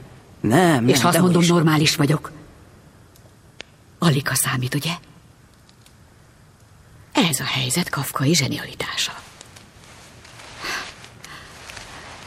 Ha az emberről úgy tartják, hogy őrült, akkor minden tiltakozás csupán megerősíti őket ebben. Nem tudom követni, sajnálom. Ha magát őrültnek bélyegzik, akkor minden, amit tesz abból, az őrültségből fakad. A logikus érvekből tagadás lesz. A valós félelemből paranoia. A túlélési ösztönből pedig védekező mechanizmus. Maga okosabb, mint hittem, ez nem jelent semmi jót. Kérdeznék valamit. Mit? Mi történt magával? Kérdezősködni kezdtem egy nagy rakás nátriumamitárról, meg ópium alapú halucinogénről. Pszichotróp hatóanyagok. Rákérdeztem a műtétekre is. Hallott a transzorbitális lobotómiáról? Elektrosokkal kiütik a beteget. Majd benyúlnak a szemébe egy jégvágóval. Kihúznak néhány idegrostot. A beteg engedelmes lesz. Irányítható. Barbár módszer. Lelkiismeretlen. Tudja, hogyan hatol a testbe a fájdalomnyomozó? Igen? Attól függ, hol ér a fájdalom. Nem. Semmi köze a húshoz. A fájdalom agyi irányítású. Agyi irányítású a félelem, az empátia, fáradtság, éjség, harag, minden. Mi lenne, ha irányíthatnánk? Úgy érti? Az agyat? Újra teremt egy embert, hogy ne érezzen fájdalmat, szeretetet, vagy, vagy szimpátiát. És hogy ne lehessen kikérdezni, mert nem lesznek felhasználható emlékei. Ötven év múlva, ha visszatekintünk, azt mondjuk majd ezen a helyen kezdődött minden. A nácik a zsidókkal, a szovjetek a gulágok fogjaival. Mi pedig a betegeinkkel tesszük itt. A Vihar-szigeten. Ezt nem tehetik. Nem. Tisztában van azzal, hogy nem engedhetik el. Szövetségi rendőrbíró vagyok. Nem állíthatnak meg. Én elismert pszichiáter voltam. Nagy múltú családból. Nem számított. Mondja csak, érték korábban traumák? Igen. De miért, mi, mi, mi, miért fontos ez? Mert ezekre a traumákra hivatkoznak majd, amikor azt mondják, hogy elment az esze. Hogy amikor majd megkapja a beutalóját, a barátai és kollégái. Azt mondhassák, összeroppant. Ha, nem csoda azok után, amit átél. Ezt bárkiről elmondhatják. Akárkiről. A lényeg, hogy magáról mondják majd. Hogy van a feje? A fejem? Nem gyötrik különös álmok? Nem alszik rosszul? Fejfájás? Hát, hajlamos vagyok a migrénre, igen, ez... Jézus! Ugye nem vett be semmilyen tablettát? Úgy értem, aspirin sem. Miért? Az aspirin is... Jézus! És ugye megette az ételt a büfében, és megitta a kávéjukat is. Mondja, hogy legalább cigiből a sajátját szívta. Nem. Nem. Nem a sajátomat. A neuroleptikus narkotikum három-négy nap alatt ér el megfelelő szintet a véráramban. Bénulással kezdődik. Előbb az új begyek, aztán az egész kész. Nem voltak mostanában rémálmai nyomozó? Ha? Mondja el végre, hogy mi folyik a világító toronyban. Mondja el. Agyműtétek. Most hallható műsorunkban a nyugalom megzavarására alkalmas képi és hanghatások lehetnek. DXQ kapcsolat 2. 1. Adásban vagy. És ez még mindig a hétmester lövésze a Rádiókafén Pusér Robertel és mai beszélgetőtársával. Magyar Dáviddal 0629986998 az SMS számunk, és azt javaslom, hogy hallgassunk bele egy kicsit a Vihar Sziget című film zenéjébe, mert ez is egyedülállóan jó.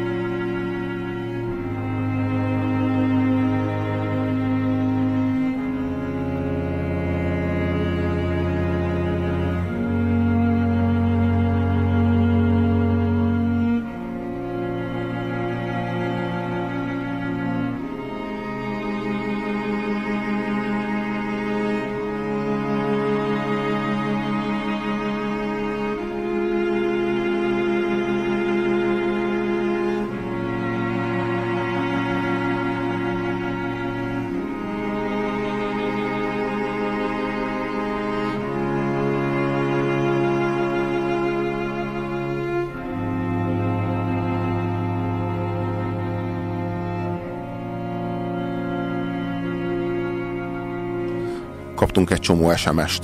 Az eredetet miért nem tartjátok olyan jó filmnek? Olyan jó filmnek tartjuk. Mondtuk, hogy nyolcas. Most Igen, mi, mi kéne? olyan jó Tehát, film, hogy jó film, olyan jó filmnek, hogy, hogy ötödik legjobb film a világon? Nem, bocsánat, nem a ötödik legjobb Jó, film a világon. túl vagyunk, sem. tehát egy jó film, igen, jó filmnek, igen. jó filmnek meg, tartjuk, tényleg tök jó film. kész. Tehát ugye halálosan túl van értékelve, tehát ez, ez fájdalmasan túl van értékelve. Na, de e, ha a kollégáim úgy hívnak, hogy sárga, érts sárga lapos, akkor én bolond vagyok? Ha igen, akkor tud valaki egy jó pszichodokit? Én, arról beszéltem, hogy egy olyan világban, ahol minden vélemény egyforma súlyjal esik alatba, mert nincsen objektív, nincsen, nincs, nincs az az illúziónk, nincs az a hatalmi illúziónk, hogy a valóság egy darab objektív létező, és ami attól eltér, az beteg, és az, azt, azt helyre, kell, helyre kell hozni, helyre kell állítani. Ugye tulajdonképpen az AVH is így gondolkodott. Régen a, a, az inkvizitorok is így gondolkodtak, hogy aki hibásan gondolkodik a valóságról, az eltévejedett, és azt az ő érdekében helyre kell, helyre kell állítani. Tehát valahogyan megfelelő keretek közé kell rugdosni. Na most, hogyha, hogyha minden vélemény csak egy vélemény, akkor a pszichiáter el mehet kapálni, mert akkor az ő véleménye is csak egy vélemény. A pszichiáter nem szeret kapálni, a pszichiáter az, az szereti ezt a státuszt, mert ez egy ki- kimagasló státusz, hogy valaki pszichiáter. És ő ezt a stá- státuszt úgy őrzi meg, hogy ragaszkodik a nagykönyvhöz, a normalitás nagykönyvéhez, és mindenkit annak a könyvnek a, a szellemében hát nyes vissza. Leginkább ez a jó, Jó, ige. előfordulhat azért, hogy vannak jó pszichiáterek is. Tehát nem feltétlenül kell azt gondolnunk, hogy kizárólag szörnyetegek Most- és hatalommániások. Mi most a kényszergyógykezelésről beszélünk, ami a 20. század teljes széltében hosszában általános volt. Egyrészt a gyógyszeres szedáció, másrészt a, a, a, a, az, elektrosok, az elektrosok. elektrosok, és harmadrészt és főleg és leginkább pedig a lobotómia, amely ugye a szemgödrön keresztül az agyban a, a szándékolt felelő, viselkedésért felelős kapcsolatoknak az átvágását jelenti ugye a két félteke között, aminek a hatására egy meggyógyul a beteg, egy, egy kezes bárányá válik. Tehát De hát olyan emberré válik, akiről minden rendszer álmodik. De tényleg, aki Igen, azt, akinek igen. azt mondják, hogy állj oda, menj oda, csináld ezt, tedd fel, vedd le, akkor az, az csinálja. ezek a rendszerek a növényeket sokkal jobban kedvelik, mint az embereket, nem? A birkákat. Igen, igen, igen. Na, Hiszen hát, pásztorok, lelki pásztorok, társadalmi pásztorok. igen, igen, igen.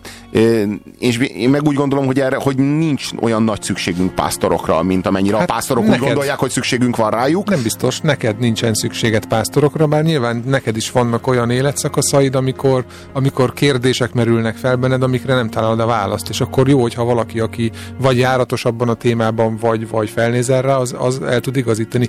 Nyilván nem igényled azt, hogy valaki erőszakkal igazgasson az utadon, de, de hát szerintem pásztorokra szükség van. A Szállakakuk fészkére című film az például erről szól. Hát a kilencedik legjobb film valaha, hát jó, hát nem lehet olyan jó film, mint az eredet, ami ötödik, de azért egy jó kis film, azért eh, maradjunk ebben.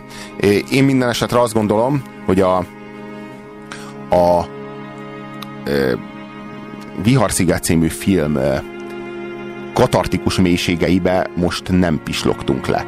Igen, igen, És szóval a, mondjuk azt, hogy a filmnek a, az 50%-áról beszéltünk, maximum. Ez a film, ez a pszichiátrián játszódik. Ez a film a pszichiátriáról szól.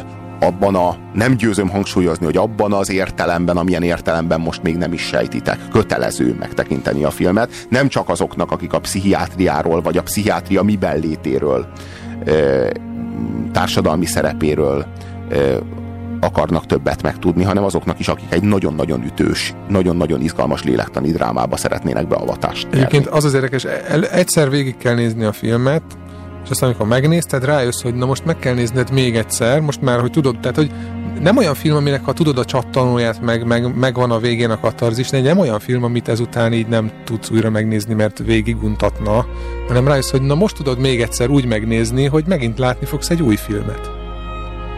Kicsit lazán söpritek le a mai nyugati kereszténységet az asztalról, mert hogy létezik, írja nekünk a. Hát attól még, hogy létezik, egyébként lazán le lehet söpörni. Igen, én azt gondolom, hogy létezik és nem.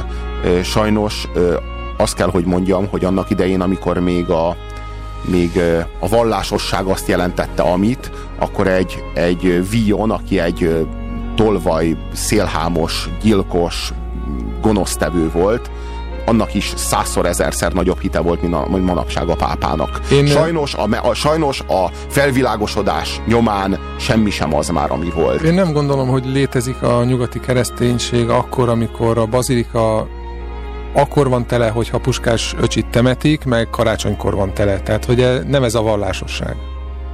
Remélem a törvénytisztelő polgár lesz a következő film, amiről beszéltek. Szerintem az év egyik legjobbja. És nem az lesz. És nem az lesz a következő film, amiről beszélni fogunk, hanem a Forrás című film, amely a Doran Aronofsky nevű rendezőnek a filmje, aki a kétségkívül az egyik, hanem a legnagyobb rendező manapság. Egy feltörekvő rendező, aki a, a, a mondjuk a Pi volt az első ismertebb filmje, de azzal még, még nem jutott el tömegekhez. A Requiem egy álomért az már sokaknak Hát az átütő kultikus, tehát ott már, ott már beütött, ott megérezték, hogy ebbe az emberbe lehet pénzt tenni. Aztán jött a Pankrátor. Igen, ami, ami megint olyan, hogy aki látta, annak egyöntetű véleménye, hogy fantasztikus jó film, de valahogy nem lett az sem tömegfilm. De közte volt ez a Forrás című film. És most készül az új filmje, sőt már... Fekete hattyú, igen, igen, igen, igen. sőt, még két másik filmen is dolgozik. Én nem tudom el, nem tudom nektek lefesteni, hogy mennyire ennyire repes a szívem attól, hogy kedvenc rendezőm, egyik kedvenc rendezőm, most három új filmmel is fog előjönni nem sokára. Na most azt kell látni, hogy ennek az Aronofskynak mindegyik filmje teljesen más, mint az előző. Totálisan. Sőt, tök más, mint a kettővel az előtti, sőt, nincs két hasonló filmje. Sőt, nem érted, hogy ezt hogy rendezte ugyanaz az ember, amikor ezt nem rendezhette ugyanaz. Olyan, mintha nem lenne stílusa, mégis minden filmje a maga nemében egyedülállóan erős. Mindegyik valami nagyon-nagyon mély dolgot fog meg, valami nagyon-nagyon mély dolgot akar megérteni, bon, boncolni, láthatóvá tenni.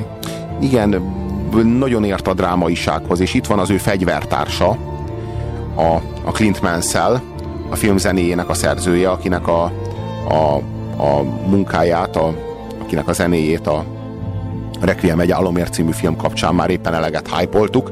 A Forrás című filmnek a zenéje is nagyon-nagyon erős, és az is éppen ennyire érdemes arra, hogy belehallgassatok.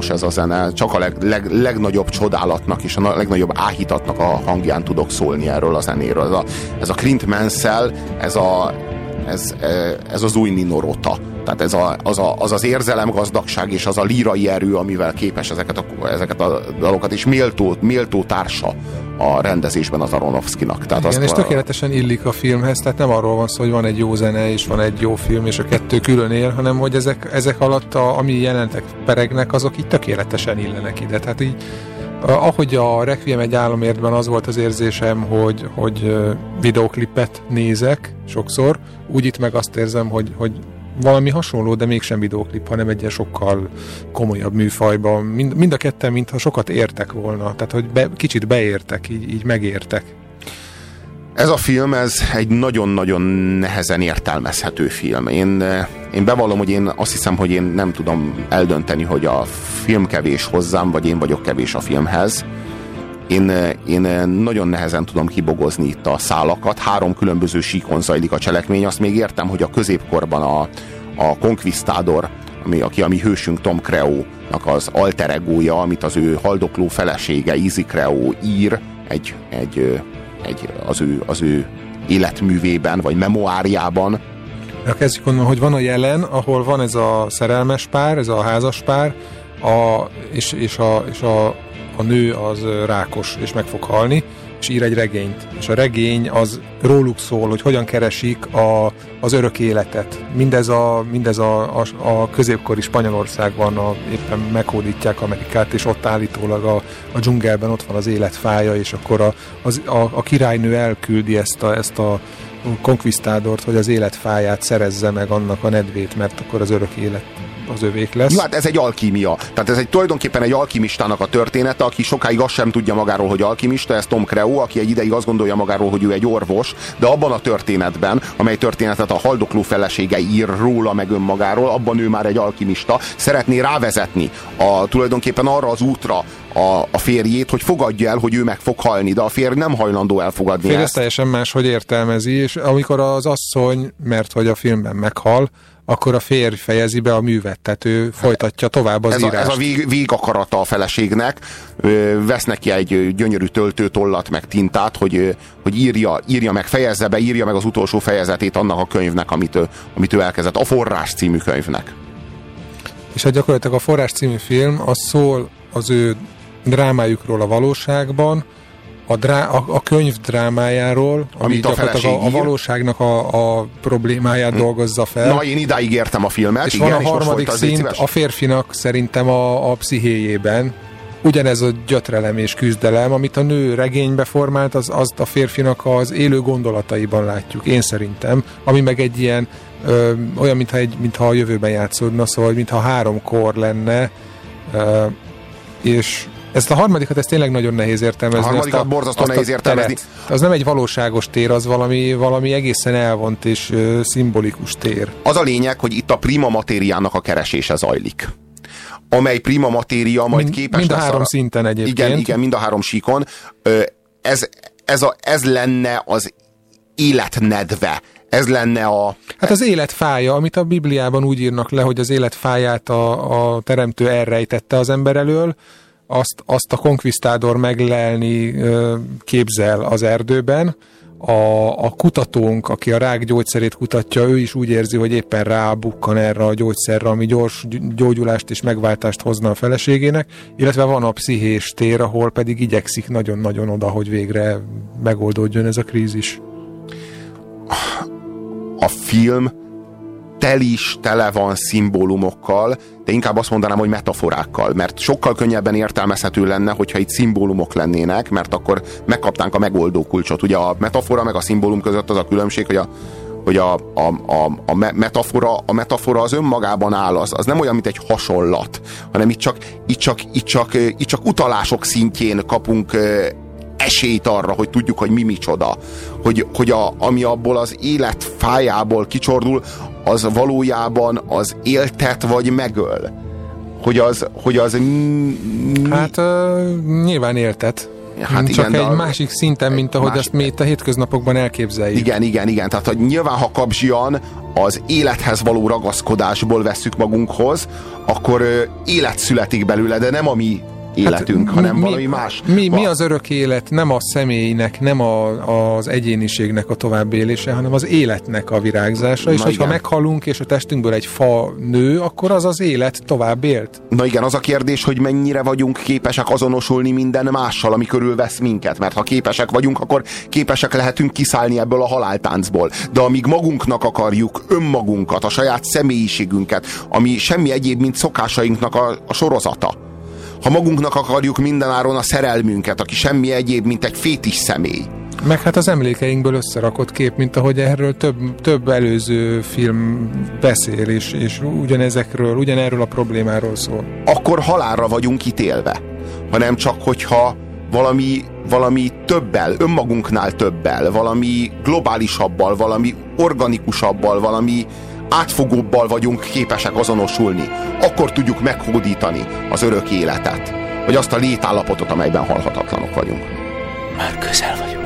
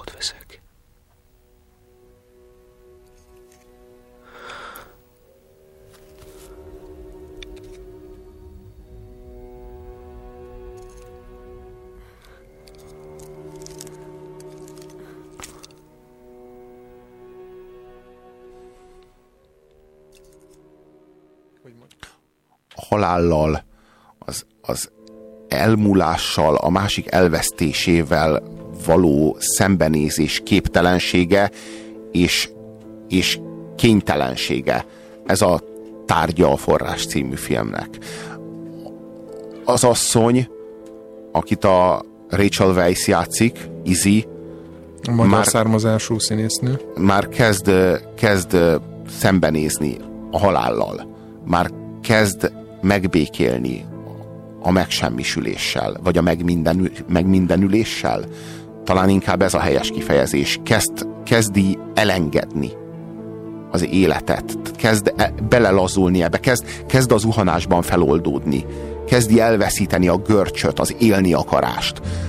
De a férje minduntalan vissza-visszarántja, a férje nem akarja elengedni őt, a férje képtelen erre, és ezért aztán ő, ő a labo, laboratóriumában újra, meg újra, meg újra, meg újra ennek az örök életnek az elixírjét keresi, persze modern eszközökkel. Rákgyógyszert, igen.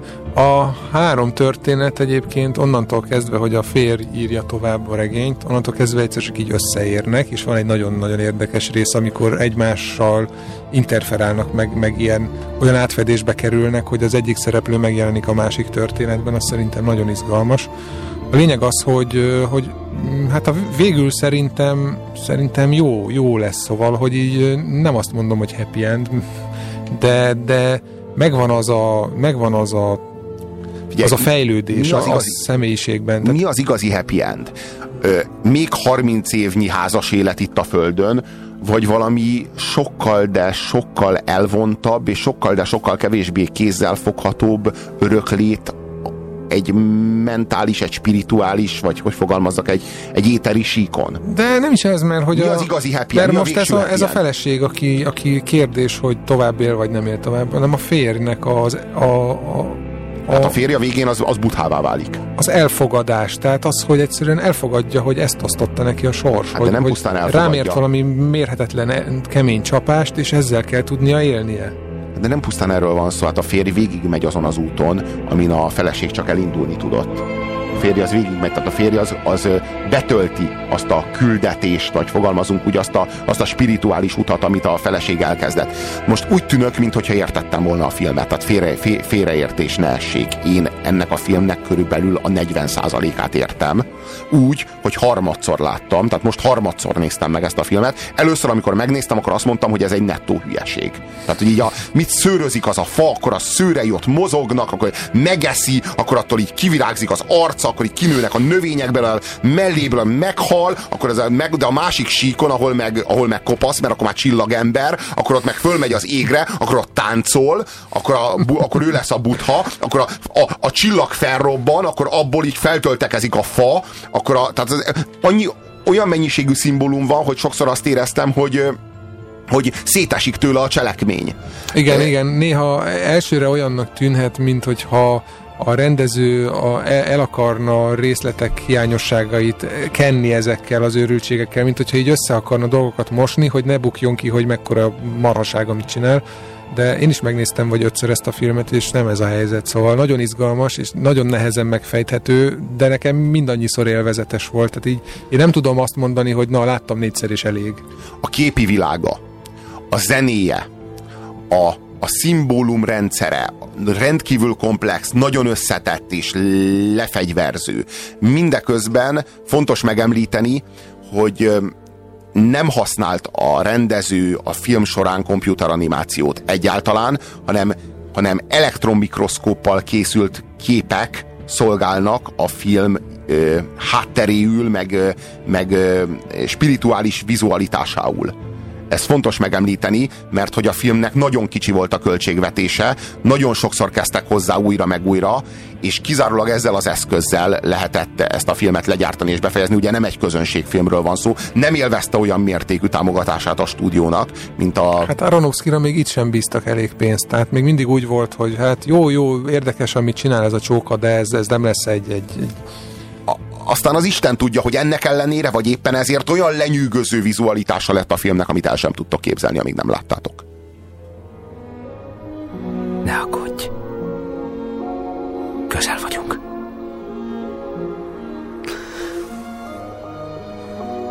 A felhőn túl egy haldokló csillag van.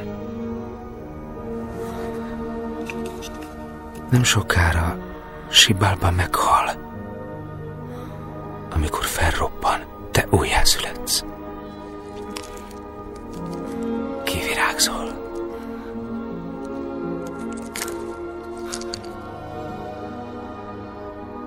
És én élni fogok. Ne aggódj, közel vagyunk. Mm, ez ez a film egy nagyon-nagyon nehezen értelmezhető, nagyon-nagyon komplex, nagyon szép, és hát a leg, azt lehet mondani, hogy a legspirituálisabb film, amit az életemben láttam ez a filmhez tényleg föl kell nőni, tehát itt nem, nem, nem, nem is arról van szó, hogy, hogy nem értelmezhető könnyen. Tehát, hogyha elsőre megnézed és nem értesz belőle semmit, akkor azt gondolod, hogy egy értelmes ember vagy. Tehát akkor, egy, akkor kiálltad a próbát. Tehát az az igazság, hogy... Ha elsőre megérted, akkor ott valami súlyos mentális probléma van. Akkor skizofrén vagy, és pszichiáterek segítségére igen, szorulsz. Igen, igen, egy jó dobotómia az befigyelhet. Az, nem, itt, itt ténylegesen arról van szó, hogy nem is egy, nem is egy intellektuális megértés az, ami ennek a filmnek a, az ideális befogadásához szükséges eszköz.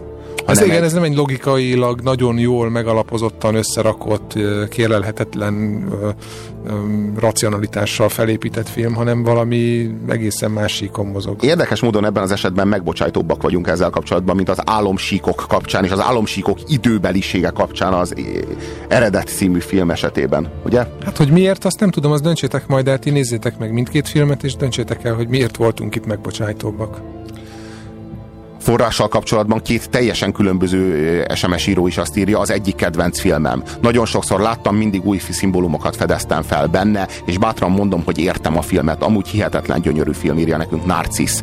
Másik kedves hallgató, azt gondolom, hogy ez a nőknek nagyon kedvenc filmje lehet. Egyik kedvenc filmje, filmem, gyönyörű film a szerelemről, a halálból születő életről, és megint a szerelemről. Nem mellesleg a forrási a világ legszebb filmzenéje. Clint Manselt még a skót Mogvai post zenekar segítette. Végre beszéltek róla a műsorotok, most ért meg bennem ajánlásra. Ó, ér. Végre valaki ajánlja a műsorunkat. Nagyon köszönjük. Hát ez volt mára az a, az a kis összeállítás, amelyet a, azok, azoknak a férfiaknak ajánlunk, akik nem tudják elveszíteni a feleségüket, és azoknak a nőknek, akiket nem tudnak a férjük elveszíteni. Nagyon köszönjük a figyelmeteket. Holnap is itt leszünk 3-től 5-ig szokásunk szerint. Zenét fogtok hallgatni, és addig is jó rádiókafé hallgatást kívánunk. Magyar Dávid kollégám nevében köszönöm a figyelmet, én Puzsér Robert voltam, sziasztok!